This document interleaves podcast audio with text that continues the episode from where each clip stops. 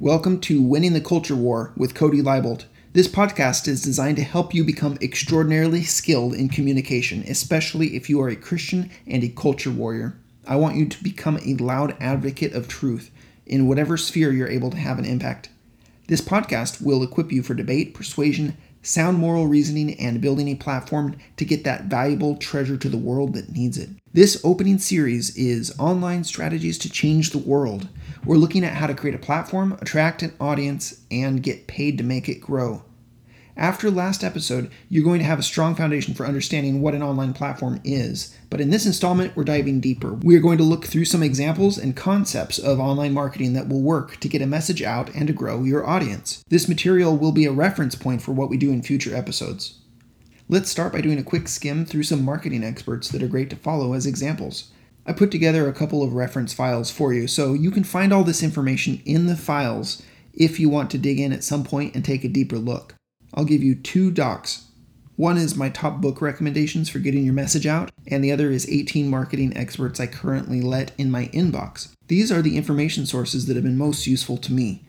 If you have a wish list for books, every one of the eight books on the list should be on your wish list. Now, for the marketing experts that I let into my inbox, here's how I use that. You don't need to be getting weekly emails from all of these 18 experts, but you might try getting on their email list with a secondary email address and just stay subscribed for a few weeks. And if you do that, you'll get a collection of a ton of different swipe files basically welcome emails, onboarding emails, emails telling you about who they are, what they offer, why you should pay attention. This will be a really good reference point for you for your own messaging. The material that you'll receive from these experts is going to be top quality, especially if you look at their onboarding series, because they've put a lot of thought into it you might actually enjoy just looking through it, especially choose one or two of the experts and just read through everything in order. And when you do, pay attention not only to what they're saying, but how they chose to sequence their message. Why did they start with saying this and then they moved on in a different email to this topic and this topic? Usually they've put a lot of thought into it.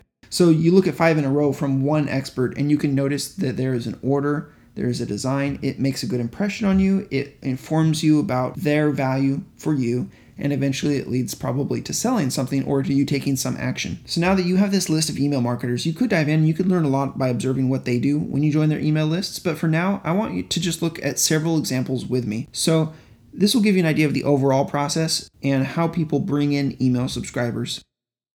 This episode is brought to you in part by the Quick Win Workshop, where you will find essential training and a personalized roadmap to grow your audience. Your message matters. The Quick Win Workshop is designed to bring you the knowledge to grow your online platform and eliminate common mistakes to help you create a strong foundation in the right order that will help you reach true success in getting your message out.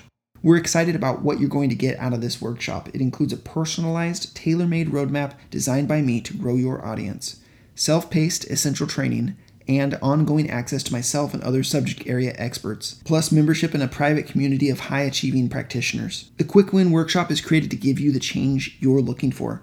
If you're someone who already has a big idea, a huge passion, and a strong commitment, but you're in need of a clear plan created for you with someone who's been there before, this is for you.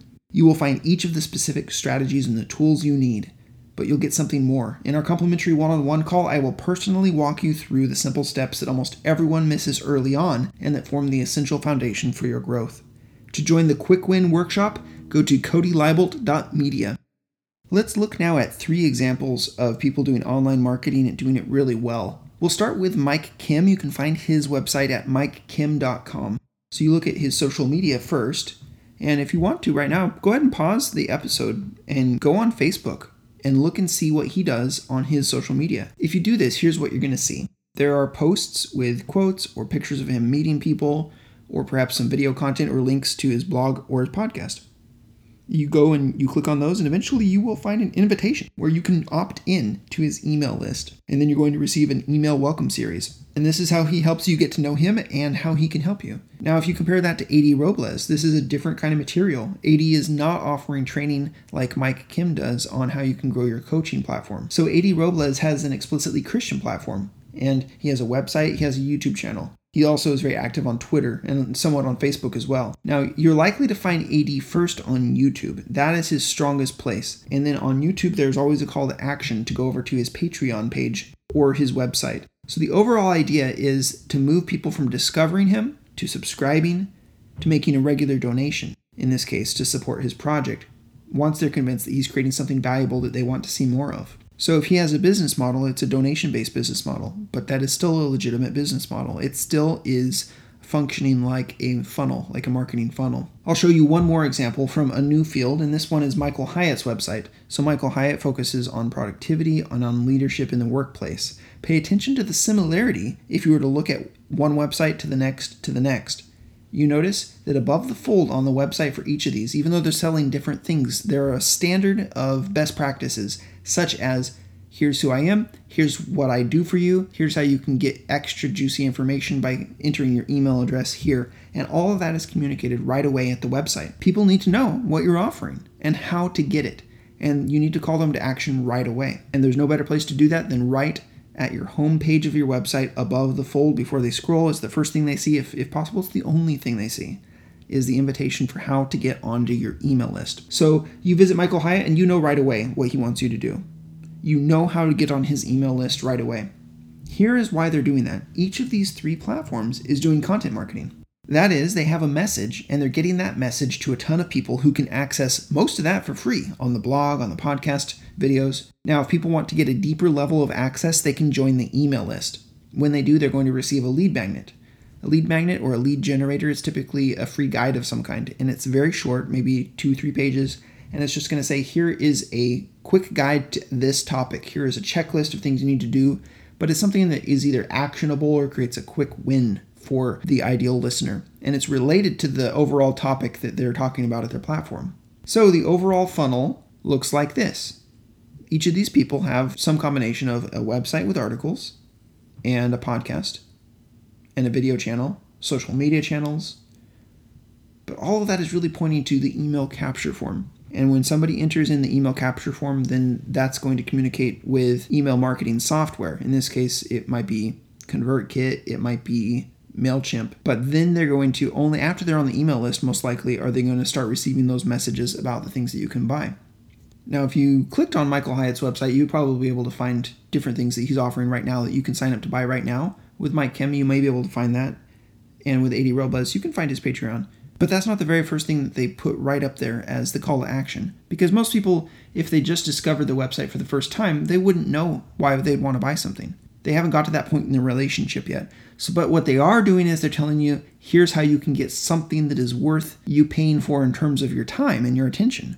And that's the PDF, and you pay for it with your email address. Only after that, you're able to find what their offer is. And each one of them is offering something, some way that you can, right now, give them money to do something for you. So most of these pieces you see publicly. That's one of the joys of marketing and of learning about marketing is that you can see other people's marketing efforts. Most of it is public. But let's talk about the one part of it that is not that familiar to most people, and that's the email marketing software. How does that work? So, email marketing software is something that's an online tool.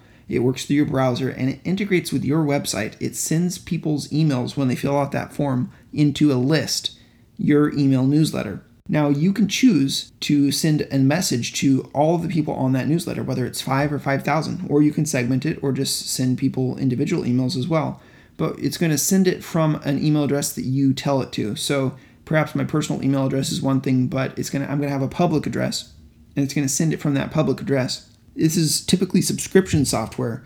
If you start with MailChimp, it might be somewhere around $15 a month to start with. If you start with other programs, it would be more expensive, just depending on which kind of functions you want. But MailChimp is probably the most common, and ConvertKit is also very common. And ConvertKit is the one that I use. I recommend it. Out of all the marketing programs and tools that you will use, your email marketing software is the most important. Your list of email subscribers is your most important business asset as a marketer. These are the people that have given you permission to market to them. These are the people that you can always get in contact with whenever you have a new content piece to publish or whenever you have something to sell. Email is the place to sell things.